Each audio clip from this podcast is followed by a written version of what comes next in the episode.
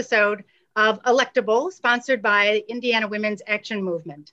Um, we are um, in a timely discussion today um, about the rights of the LGBTQ plus community, um, which is uh, a huge and complicated conversation in Indiana. But uh, luckily, I am joined by two amazing experts on this topic. Uh, Kathleen Delaney, an attorney in Indianapolis, uh, who's representing uh, plaintiffs in a um, uh, wrongful termination suits uh, that we'll get more information on, and Senator J.D. Ford from Indiana Senate. And uh, what district are you from? I'm sorry, J.D. District 29. 29, great. So, um, who has a, a, lot of experience with the legislative um, aspect of LGBTQ plus rights. So, um, so I, I, really want to start with you, Kathleen, um, because I want to right away really emphasize um, the impact of uh, what's happening and the ability of uh, religious institutions to discriminate against LGBTQ plus community members. So tell us about the cases that you're handling now. Okay, great. Um, again, my name is Kathleen Delaney. I'm an attorney in Indianapolis with the law firm of Delaney and Delaney, and our firm is very is honored to be representing uh, two plaintiffs in two separate cases. We represent Lynn Starkey, who spent more than 30 years, her whole adult life, working at Roncalli High School in Indianapolis before she was fired for being in a same sex marriage. Um, we also represent Joshua Payne Elliott, who taught language and social studies at Cathedral High School for more than a decade when he was fired for being in a same sex marriage at the direction of the Archdiocese of Indianapolis. So we have one case in federal court, one case in state court, and we're trying to vindicate their rights um, in these cases. And from our point of view, there are both legal bases for these claims as well as moral bases for these claims. And the legal issues are complex, and that's part of what we're here to talk about today. But from our point of view, the moral issue really is simple, and that is this is not how we treat people. And we really should not be discriminating against people on the basis of their sexual orientation. And we don't believe that the church's attitude towards these issues is appropriate or lawful. And in the litigation, the church is literally taking the position that they're above the law and that the law doesn't apply to them and that they are looking for a license to discriminate against their teachers. And this these cases impact not just the teachers who I represent, but all the other gay teachers out there, not just at Catholic schools, but who work in Catholic hospitals and all kinds of institutions. Uh, the Catholic Church employs literally millions of people across the country. Uh, it also affects the students who attend those schools and watch as their beloved teachers are are walked out like criminals for no for no good reason after literally decades of distinguished service to the schools. So the students who are part of the LGBTQ plus community have been devastated by what they've witnessed as well. So it, it is a significant problem, and we're proud to be representing our clients in these cases. That is amazing, and I and I, I always wonder about young people. I think uh, young people now um, really. It's not like they have uh, a false illusion uh, that uh, LGBTQ plus community members are protected. Um, I don't think they have a really naive illusion, but they do have a, a very strong assumption that they should be protected. And, um, you know, that's just the generation um, that's coming up. Um, um you know, I worked with young uh, women uh, in middle school and, um, and who, uh, one of them came up and, you know, was able to talk about being bisexual. And I was like, wow, I, I don't even, when I was in middle school, I don't even know if that was a thing uh, and it was you know but that's how young people are now uh, wholly aware of the you know the the nuances of the sexual spectrum. And uh, and so uh, i can't imagine what those students are going through because i know that they they really feel strongly about this issue. So and and uh, i i hope this case goes well. Uh, like you said um, i think i think the crux of it is the religious institutions who believe that they can do whatever they want um, and punish whoever they want um, without any recourse. So, um, so now, Senator J.D. Ford, I want to turn to you for a minute because, um, and Kathleen has pointed out to me earlier that this case does not have anything to do with RFRA, that is the Religious Freedom Restoration Act that was passed in Indiana in 2015 and then amended a year later. Um, but it is an important piece of legislation that we live with in Indiana. And so, JD, I know that you are um, historical expert on this. And, you know, I want to ask you first, um, was RFRA, did that have anything to do with your running for state senate? It, it factored in there, um, but you know, I, so I ran for the Senate twice, as you know, once in 2014 where I lost by 2,000 votes, and then once again in 2018.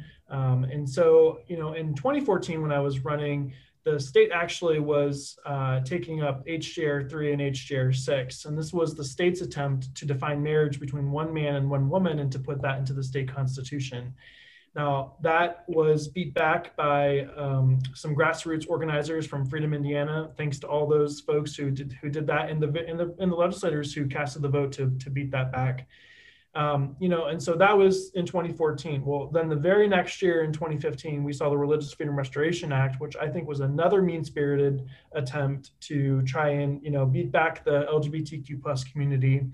Um, and so, you know, we saw uh, we, we saw essentially our state uh, go into a tailspin because of the fact that we had those legislators that were pushing these extreme um, views in, in, in the state house. And, you know, you, you go out and ask folks, and I, I just believe that that's not a priority that we should have taken up.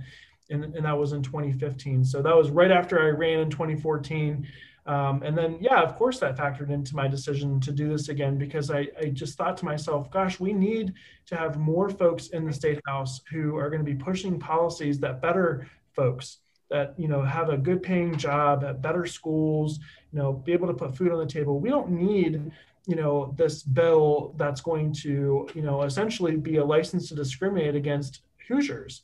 Um, you know and so i think for so me tell us the impact of of RFRA on you know on hoosiers. Was it really um, like you said the discrimination was um, as consumers or but not as employees yeah, you know, so it, it, so it was Religious Freedom Restoration Act is what it was called, right? But it could have been used for multiple things. I mean, you know, we we heard a lot about you know businesses shouldn't be forced to to be able to do things, you know, and what we were saying as part of the LGBTQ plus community is that you know we we want to support your business, we want to go in there and give our money to you, but at the same time, we don't want you to turn around and say, well, we don't serve your kind here you know and so you know we want to be recognized just like everybody else you know you know did. And so um, you know so essentially it got so bad that you know the indianapolis star the largest paper in our state front page said fix this now. And so that's how much of a in a tailspin we were. We had concert artists pulling up out of here. We had gen con which is like you know, you can't get a hotel room within an hour of Indianapolis uh, because Gen Con provides that much money and that much people come to our city to celebrate Gen Con. We had the governors of different states banning travel to the state of Indiana because, you know, they we were seen as a backward state. And so, you know, we had the, the economic impacts were just terrible, um, you know, and so, you know, so for me, you know, that fix was essentially kind of quelled everything. To me, it didn't go far enough, but that's okay. I was able to live with it. I was just happy that our state was, you know, being taken out of the national news for how backwards we were. But essentially, it allowed local municipalities to pass an ordinance uh, to have a human rights ordinance if, if they so choose. So we saw Zionsville, uh, part of the district that I represent. We saw Carmel um, already do that. You know, Indianapolis had already had one on the books for in the past, you know, 10 years prior to that. So they were well ahead of their time. But yeah, I mean, RFRA was a terrible thing. And I think we are still reeling with the effects. Now, my friends on the other side would disagree with that, but I still think that we're, you know, we still have a little bit of that reputation of us being backwards because of that RFRA bill. Right. So, um, so Kathleen, I think um, your your lawsuits, let's say, so um, they're they're based on kind of different laws, the different cases. Um, but should you succeed, what does that mean? What will that mean for you know employment situations for LGBTQ plus community members? Well, hopefully we will succeed in both cases, and if we do, then the law will be clearer in this area, and hopefully it will discourage the types of discrimination that my clients experienced. Because if the employers making the decisions about who to hire, who to fire, understand that there are adverse consequences for violating the law, then that creates a disincentive to them violating the law in the next instance. So it, it should, would, and could have a very positive effect, in particular for educators in Catholic schools who, many of whom are, are working in fear now, wondering if they're going to be the next ones to be fired because these two clients are not the only two educators in Catholic schools who are in same sex marriages. I mean, that's just simply not the case. And one of my, you know, one of someone who I don't represent, but the first person to be targeted at Roncalli High School was literally outed by somebody sending her marriage license downtown mm-hmm. to the Catholic headquarters. And so that type of thing engenders fear among the employee ranks. And so hopefully that would also go away if we were able to prevail in our cases. And so, um, so now, JD, is there legislation that you've um, thought of or introduced, or you know, is there a legislative way to fix this? Yeah, and I think going back to what Kathleen just mentioned, she touched upon, you know, that students seeing their teachers being walked out of like criminals you know that really plays on their uh, on, on their mental health right? And we know that lgbtq students in our state are six times more likely to you know to have suicidal ideations um, and to have that and to see that and to know that they're not going to be loved or protected is just ludicrous. It's, it goes everything against what the catholic church uh, teaches i'm catholic i can openly say that um, I'm a struggling Catholic because you know I feel like every time our the church takes a step forward, we take five steps backwards. Um, but you know, yes, I did file legislation because you know part of the reason that these um, private institutions, uh, educational institutions, are able to operate is because of these voucher dollars.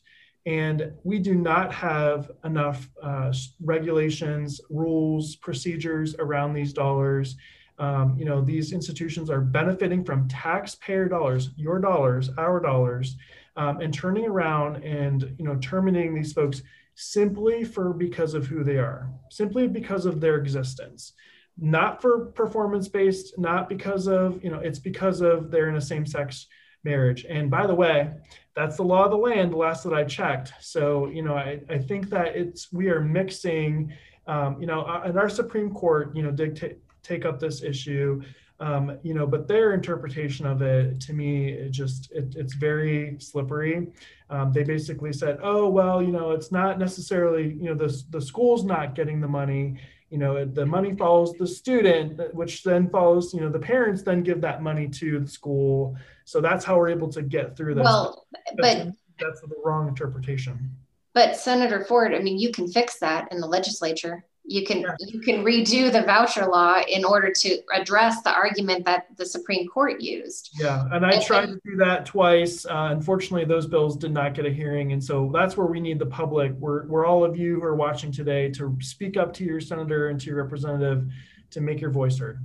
Right. It should be a condition of qualification for receipt of voucher dollars that you comply with the law of the land pretty basic you know?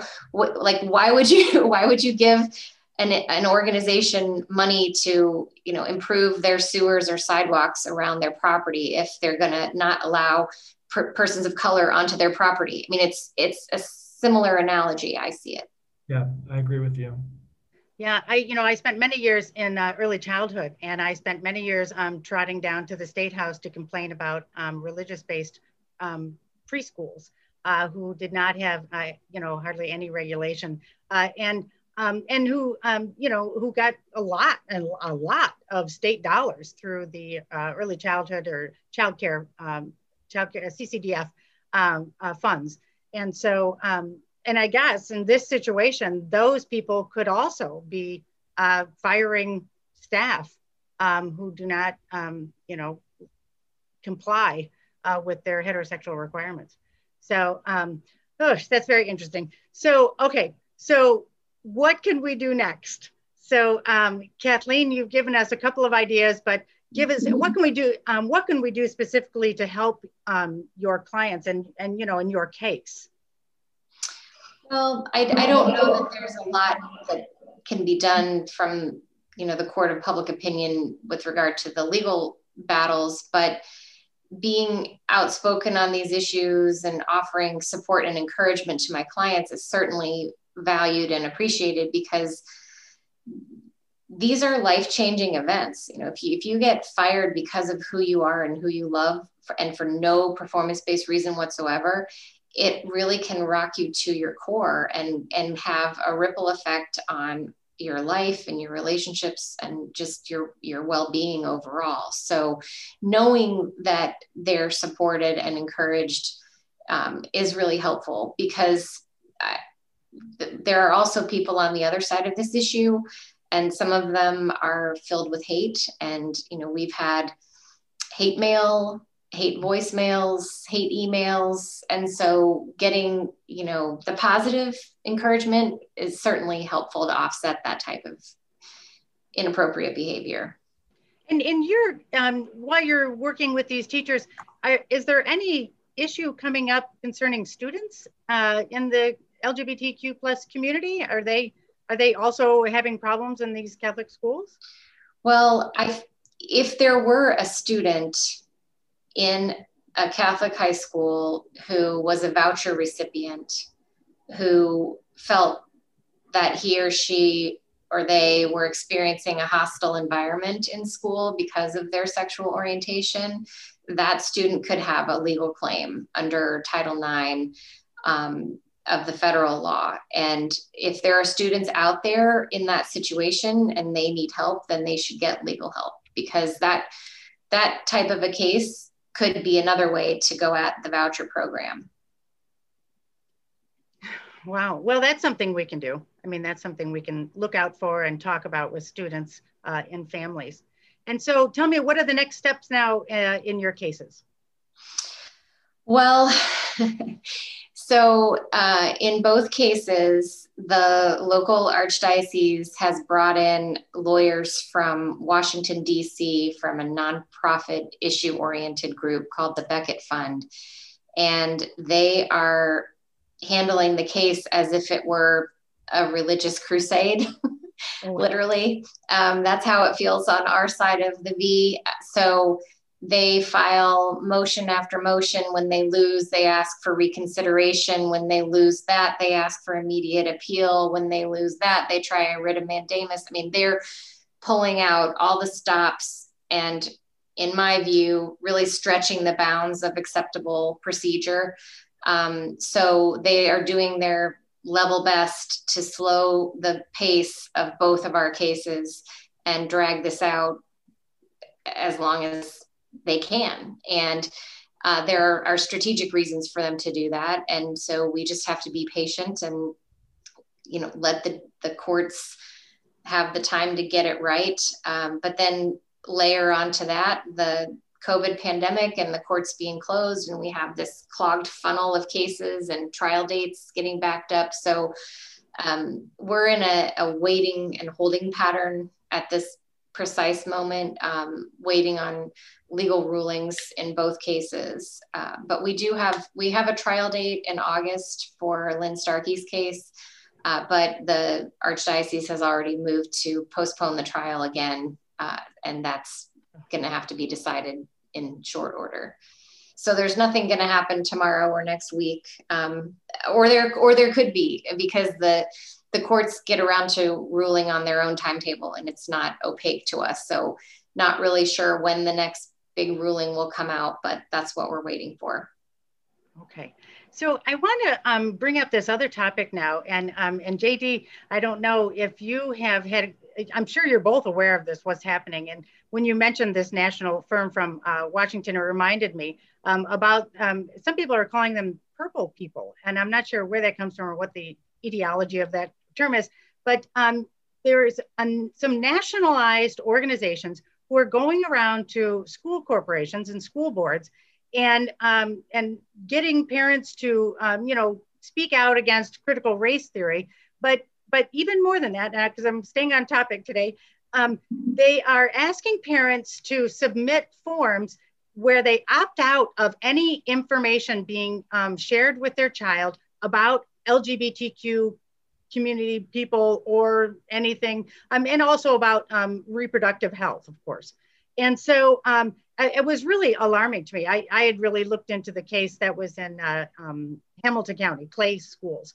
And uh, it seemed like they, they, all of a sudden they came from nowhere. And then I looked at their website and I'm like, wow, this is a really well done website. You know, somebody spent some money on this and really dug into it more. And, and their call to action to parents was to bring your child to school late and when asked about it to tell them that you're late because you don't want your child to participate in any SEL or um, or other of course critical race theory um, uh, education um, and as part of that they want to also uh, as I said uh, to ask parents to fill out these forms uh, opting out of any information so JD what what what what the you know what the yeah.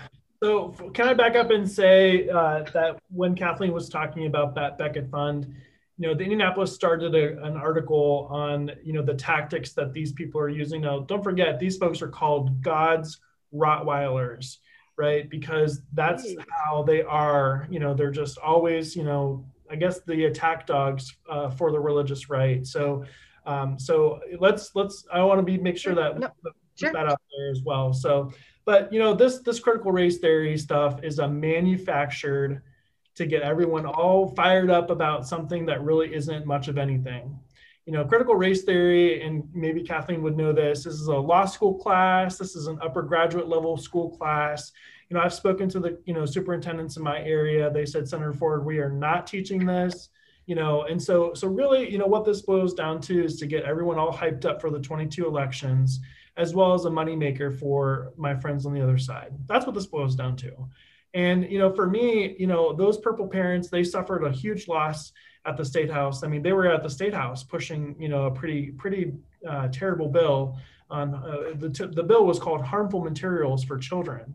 And so, of course, you're like, gosh, we got to do everything we can to protect our kids. But then these these parents come in there, and the and the testimony is so charged up and you know you walk away and you're, even myself i walked away I was like oh my gosh we got to do something about this. But then you start to look into things and you and you, and you start to look into their examples and, and their examples don't add up. And one of the tactics that these purple parents do is that they will go to the school board early.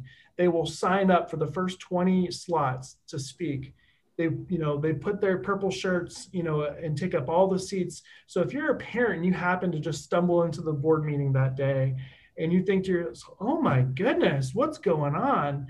You know so i, I will simply say this. If it seems organized it is. Follow yeah. the money. And in, in, this particular case in the carmel case uh, the carmel situation uh, the Unified Carmel folks uh, had their paperwork filed with the Secretary of State's office by a Chicago-based attorney who is a total uh, person that believes in the Federalist uh, Society and you know and, and all this other far right you know stuff. And so you know I, I, I just think that you know unfortunately the folks that I represent in Hamilton and Boone counties and you know in my in my Senate district they're onto these folks and they're not going to have it. And and I right. think we'll see. But but can I take that a step further and say absolutely? Yeah, I think this is a a, a very well thought out battle plan mm-hmm. to further take money away from our public schools because like you just said i don't want my kids learning about that so that's why we need to put more money into our private schools and give more money to vouchers and i also think we'll see school board elections be very partisan now, we've never had partisan elections for school boards in Indiana because our, our thought and philosophy was, well, you know, it shouldn't it, it shouldn't be politics. It shouldn't be a Republican or Democrat issue. We should just educate our kids. But now, because of this critical race theory, I think we're going to start seeing uh, that be a partisan election next year. Well, and I agree that you know, I mean, and it, I, you're absolutely right. And the critical race theory is the top one. But I think it is lumped in with. I think the LGBTQ uh, oh, issues are going to be part of that, you know, strategy. Um, uh, yeah, and of course, reproductive health issues as well. So, and I and I've mentioned it before, but I was surprised, you know, when I was out last year um, recruiting Democratic women to run for state legislature. I was uh, I happened to meet a young woman, and I was telling her what I was doing, and she goes, "Oh, I do that too." I said, "Oh, really? You you re- you're recruiting people to run?" She said, "Yeah, I recruit people to run for school board." And I was like, "Oh, well, that's so interesting." And so I took her card, and as you would just as my little paranoid uh, mind would think, and it turned out, yeah, she's working for a large for-profit corporation that runs and owns a bunch of charter schools. And so mm-hmm. they're, you know, hiring staff to go out and recruit people who uh, who support charter schools to run for school board. So, um, and that, you know, so yeah, they they're on the case, uh, which is, you know, frightening. It's just frightening. But, um, but I, but I, I guess I, I guess what I'm saying is I worry that, um, you know, I mean, I think we're kind of on top of this critical critical race theory. It is. I mean, you know, I went to law school. I don't. I've I never heard of critical race theory in law school. so I don't know. Um, you know, maybe I was sick that day. Anyway, but um, uh, but I can't imagine. Um, you know, I mean, uh, people seem to be onto this. You know, like at the Clay High School, the, the the lovely outcome was that parents would not have it. They showed up and they put that stuff down. Uh, they said, "We're not doing that." So yeah. that's great, and I think that is going to be what happens. Um, but um, you know, but I worry about you know the next issue. So the next one's going to be the LGBTQ uh, issue. That's going to be rolled into that strategy. Um, so um, I don't, and I know as, uh, are you the only LGBTQ community matter member in um, in the state house or in the Senate? Yeah, the only the only one in the General Assembly. It's a it's a very wow. lonely role. Well, I have more friends, but but I definitely have a lot of allies. I'd be willing to bet you're not the only one. You're just the only one who says it out loud. Right, the only out uh, person, yeah. So, yeah. well, that's great. And so I, you know, I want to ask, you know, how is it? How is it? As every, you know, is there a problem? Uh, do you get any bad vibes, or is everybody supportive? Yeah, I, I mean, I would say so. I mean, you know, I'm also our, the one the youngest member of the Senate, so I, I do get some microaggressions with the oh you're too young, you don't know, or you know just stuff like that. But it, it just makes me do my homework and you know work harder. Um, so, but for the most part, I have good relationships with my colleagues, and you know, and, and I think what's most important to share is that representation matters, and I'm able yes. to go over to my colleague and say, why are you filing this bill? Do you know that the impact that you're going to have on kids? Particularly the trans kids who you know look to us as policymakers to protect them and you know so so up until my arrival for example the hate crimes bill up until my arrival no one spoke on the senate floor or the house floor for that matter about how a hate crimes bill could or could not affect me you know and so so i think just being able and I, i'm very proud that you know you know indiana had some uh, targeted anti-trans legislation at the beginning of this uh, session. And my friends and advocates and community activists worked really hard behind the scenes so some of that stuff never saw the light of day. But but rest assured that stuff is coming back you know particularly next year when it's a when it's election year. So i encourage everyone to stay very vigilant on that front. Right. That's my fear as well. And i just want to say um, you are setting such a beautiful example um, for uh, people in the community to, um, you know, to follow your path, to, you know, see an issue, understand it, um, you know, and step up uh, and, you know, and represent for those issues. And I know you and always do. A quick shout out to Kathleen because the stuff that we can't do in the General Assembly, we need good lawyers out there that are willing to take up the fight and fight for our community. So thank you very much. Thank you yeah this is um uh, it is a, a, lot of incredible work and i know when you say that they're stalling um you know what part of that is is actually trying to starve you know they're start trying to starve you uh, starve your clients. Oh, nobody's gonna wear me down or make me give up. That's not in my core. So that's not. If, if they clearly don't know who they're dealing with, if that's the strategy. That is just incredible. Do you have, are there other um, organizations who are supporting your work? Um, you know, I'm, I'm not even sure who. who well, we have, I mean, we have friends out there. We've had incredible support. Uh, there's a group of the LGBTQ plus group of law students at my alma mater, Indiana University Bloomington Maurer School of Law, has come together and done volunteer research and writing for us as a team, which is wonderful to have backup for our internal team. Um, so that's been great. We've had we have collaboration from some nonprofit issue organizations around the country. We get people who um, wrote amicus or friend of the court briefs for us when when the time came for that. So yes we're not we're not we're not an island. It's not just it's not just DeLaney and DeLaney against the catholic church at large. But but um, not that that wouldn't be enough but. right exactly exactly. So. Well that's wonderful. Um, and and i'm and i'm just so glad to hear about your cases and to clear and to hear you know your determination and hope uh, for those cases because um, I think so far, you know, the press coverage that I've seen is pretty much like, nope, they got kicked out. You know, they got kicked out. You know, so. there's there are a lot of nuances to these cases and yeah. the local news media traditional news media really doesn't have the reporters or the resources that they used to have there's no there's no um, courthouse beat reporter anymore for example so mm-hmm. i don't it's understandable that they kind of take it at the surface level and don't dig deeper to understand and what what ends up happening is that you know the there have been two occasions where i have learned about a ruling in one of my cases from a reporter who got a press release from the becket fund when the, the court wow. order hadn't even hit my email yet so wow. they're writing stories based upon press releases that are basically copy and paste jobs of press releases with a thrown in comment or two from our side if they if they reach out and get us. So uh, that's the way the reporting is happening. It, it's unfortunate, but that's the reality that we have now.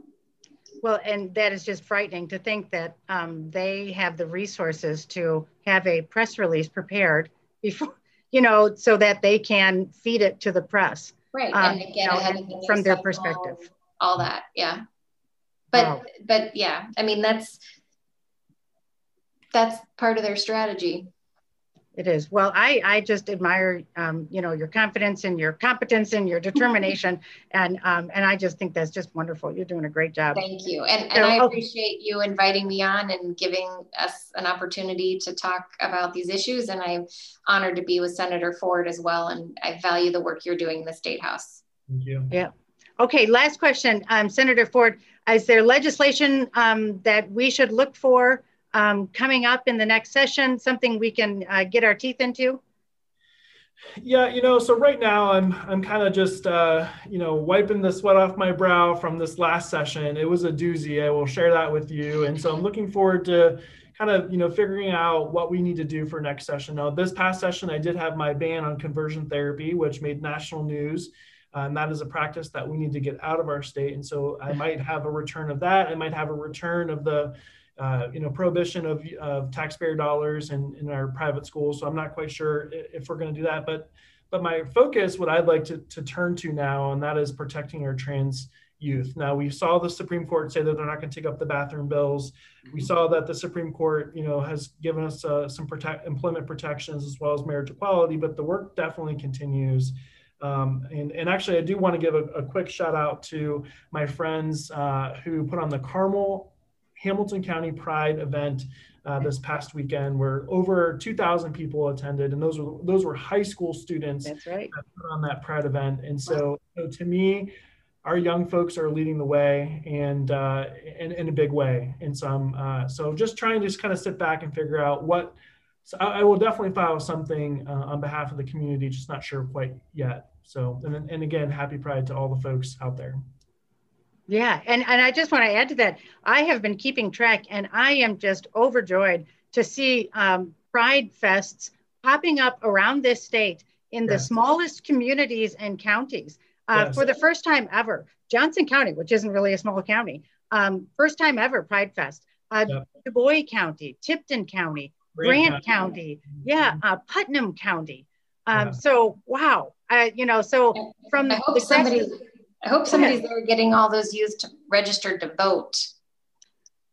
Yes, you're right. I did not see voter registration at that event. I went to your Carmel event. That's right. There, there was a few, um, you know. Oh, booths. Legal Women Voters was there. Yeah. yeah so yeah, were, okay, good. They were doing it. I don't know if everybody was doing it, but there were some. Uh, but you're Kathleen, you're right, and I think that's another yeah. important message is that if this community was registered to vote, we would be a powerful voting bloc um, in our state. Not not just register, but actually showing up to vote. Register and vote. Right, register and show up. Right. Yeah, those are two very difficult uh, and distinct uh, projects. Absolutely. So, all right, great. Well, thank you both so much. Um, I learned so much, and I uh, unfortunately learned a lot. Uh, learned that I don't know uh, still a lot more, but um, but that's okay. This is a great start. So, um, thank you both for all of your great work, and I hope that um, you know I hope you succeed. And um, perhaps we'll be back again when there's an update to be given. Okay. Thank you. Thank you very nice much.